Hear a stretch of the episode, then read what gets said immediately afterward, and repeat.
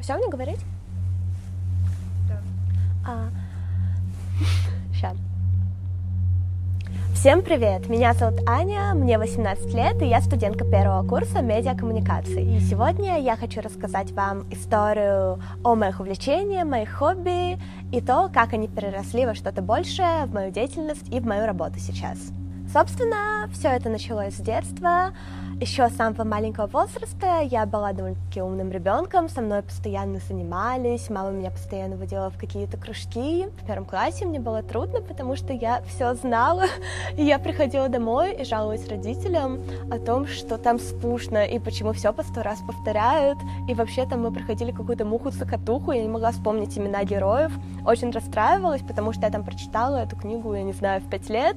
Но, в общем, суть в том, что я с самого детства читала много разных книг, ну и вообще, собственно, у меня были какие-то такие увлечения.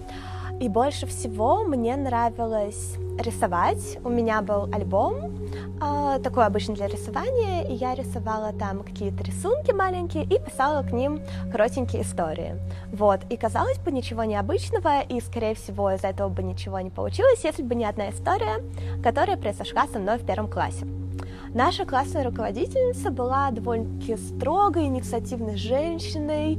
Она постоянно просила, чтобы все участвовали в разных конкурсах, олимпиадах. И, собственно, в моем первом классе она начала писать очень много сообщений в родительский чат о том, что вот, литературный конкурс, никто не участвует, как же так, как же так.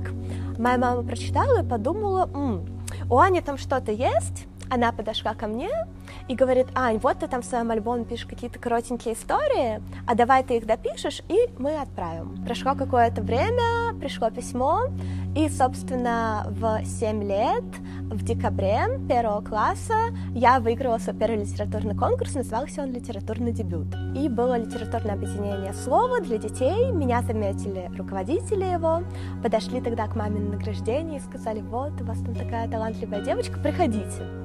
Вот, но мама говорит, ну нет, ну 7 лет маленькая, куда она там будет, а там как бы восьмиклассники ходили, вот, и поэтому в первом классе туда не пошла, пришла во втором, и я начала писать осознанно. Я помню, что мне это очень нравилось, ну, скорее всего, потому что я там читать любила и вообще что-то придумывать.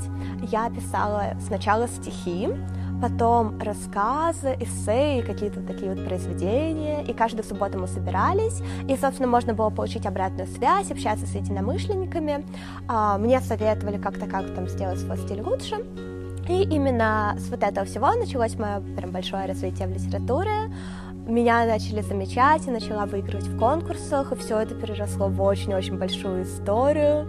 Но около там 13-14 лет я начала понимать, что вот это вот хобби вообще не приносит мне никакого удовольствия. Я начала понимать, что я сажусь на вдохновении, пишу там два эссе, и целый год они выигрывают везде. Целый год я везде езжу, вообще все супер.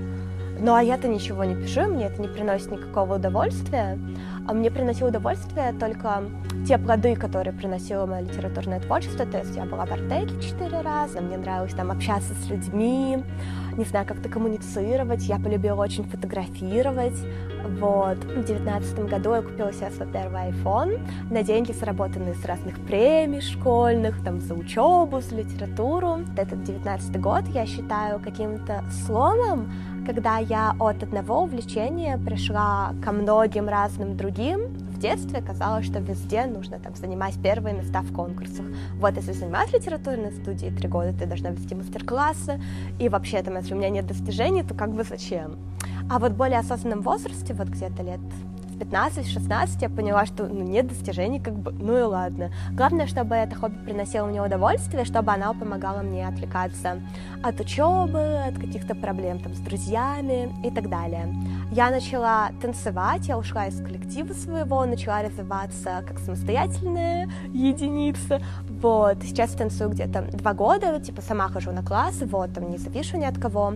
И это тоже очень классно, что я воспринимаю там все мои хобби как просто хобби, и не стараюсь в них что-то достигать, а там каких-то вершин, и мне кажется, что это очень прикольный подход к тому, что, по идее, должно отвлекать вас от вашей основной работы, от вашей основной учебы, особенно если вы перфекционисты, потому что я считаю, что у меня примерно такой склад характера, не пытайтесь там в своих хобби, в своих увлечениях чего-то достичь. Просто занимайтесь им, потому что вам нравится. И напоминайте себе о том, что в каких-то делах вы не супер профи, вы там начинающий, и это нормально, это наоборот прикольно, начинать и пробовать что-то новое, потому что от вас никто ничего не ждет. Когда нет ожиданий, ты снижаешь ожидания и от себя в том числе, вот, и сможешь спокойно этим увлекаться. Но, с другой стороны, с какими-то другими моими хобби, которые вылились из литературы, произошло нечто другое. Я стала воспринимать и заниматься ими уже как профессиональной деятельностью, как работой, собственно, которой я занимаюсь до сих пор. Так это произошло в 2020 году с Инстаграмом, с моим блогом, я поняла, что у меня есть какие-то хобби, которые там приносят мне удовольствие, но вот в этом я не вижу смысла заниматься этим чисто в удовольствие. Хочу, чтобы это приносило мне какой-то отклик эмоциональный, материальный. Тогда это были годы коронавируса.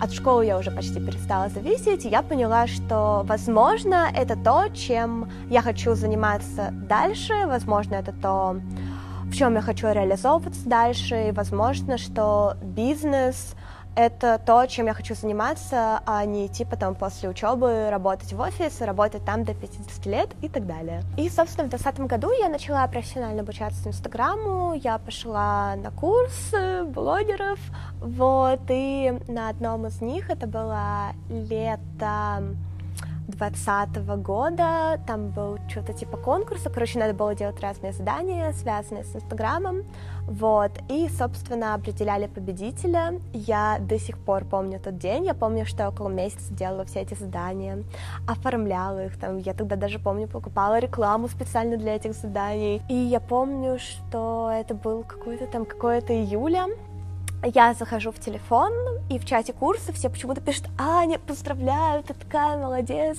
как классно, а я вообще не вдупляю. И я такая, что? Вот, и в итоге я захожу в итоге, и да, тогда я выиграла, э, я выиграла 100 тысяч рублей, и это были мои первые большие деньги в Инстаграме. И это было то, что подарило мне уверенность. Вот, я купила iPad это то, что подарило мне уверенность в том, что, возможно, все-таки путь, который я выбрала, действительно мой, и, возможно, все-таки нужно развиваться в этом дальше. И, собственно, с 2020 года я начала это делать. Были э, взлеты, там, типа, по тысячу человек в охватах, какие-то там продажи. Я работала на кого-то еще, там писала тексты блогерам. Опять же, я начинала с литературы, и вот э, иногда это проскакивало, иногда это выливалось в какой-то там заработок, до сих пор я веду блог. Были какие-то взлеты, были какие-то там провалы, э, сейчас очень много времени отнимает учеба, но мне нравится, что я чувствую в этом опору, что вот это вот штука, которая начиналась как хобби, стала моей профессиональной деятельностью. Я до сих пор вижу там свой бизнес, свои какие-то большие деньги, то, что станет моей работой, то, в чем я дальше буду развиваться. Самом деле я не хотела сделать свой спич каким-то супер мотивационным, потому что моя история — это нифига не история успеха. Типа были там моменты, когда что-то не получалось, были моменты, когда хотелось бросить, были моменты, когда там студии распадались, вообще все было фигово. Было, когда мне завидовали какие-то там бабульки, еще дописали, алло, так вообще за нее родители пишут, вы чего?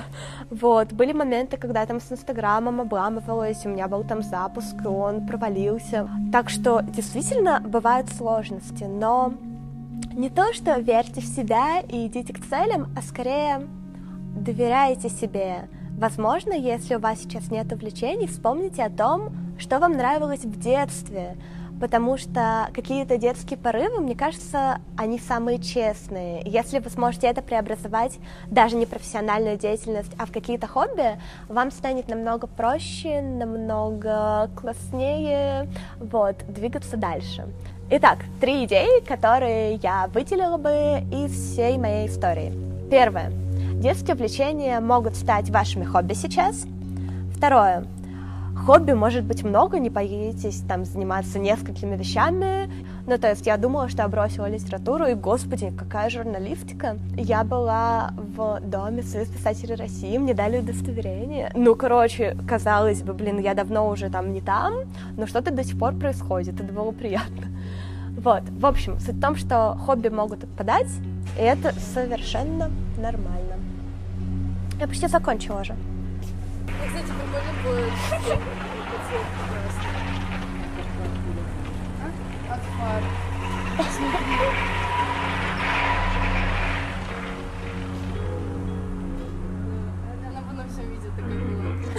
Записывайтесь на мои курсы по личному росту. А, и третий инсайт. Ваши хобби вполне могут стать, если уж не работой, то вашей профессиональной деятельностью, с которой вы вполне себе можете получать деньги, и вы будете получать их за то, по идее, что вам нравится, что вы любите.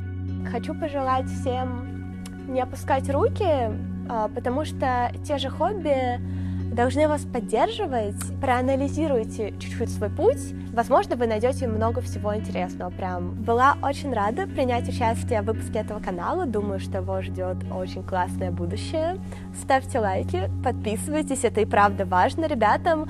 И у них очень-очень классные выпуски. Посмотрите там истории других ребят, потому что именно через истории, через какой-то личностный опыт намного круче привносить там для себя какие-то инсайты, искать какую-то пользу, чем если вы прочитаете книгу об этом, потому что в интернете никогда нет твоего собственного опыта и опыта других людей. Всем пока, увлекайтесь хобби, любите себя, и спасибо каналу Лег на кошку.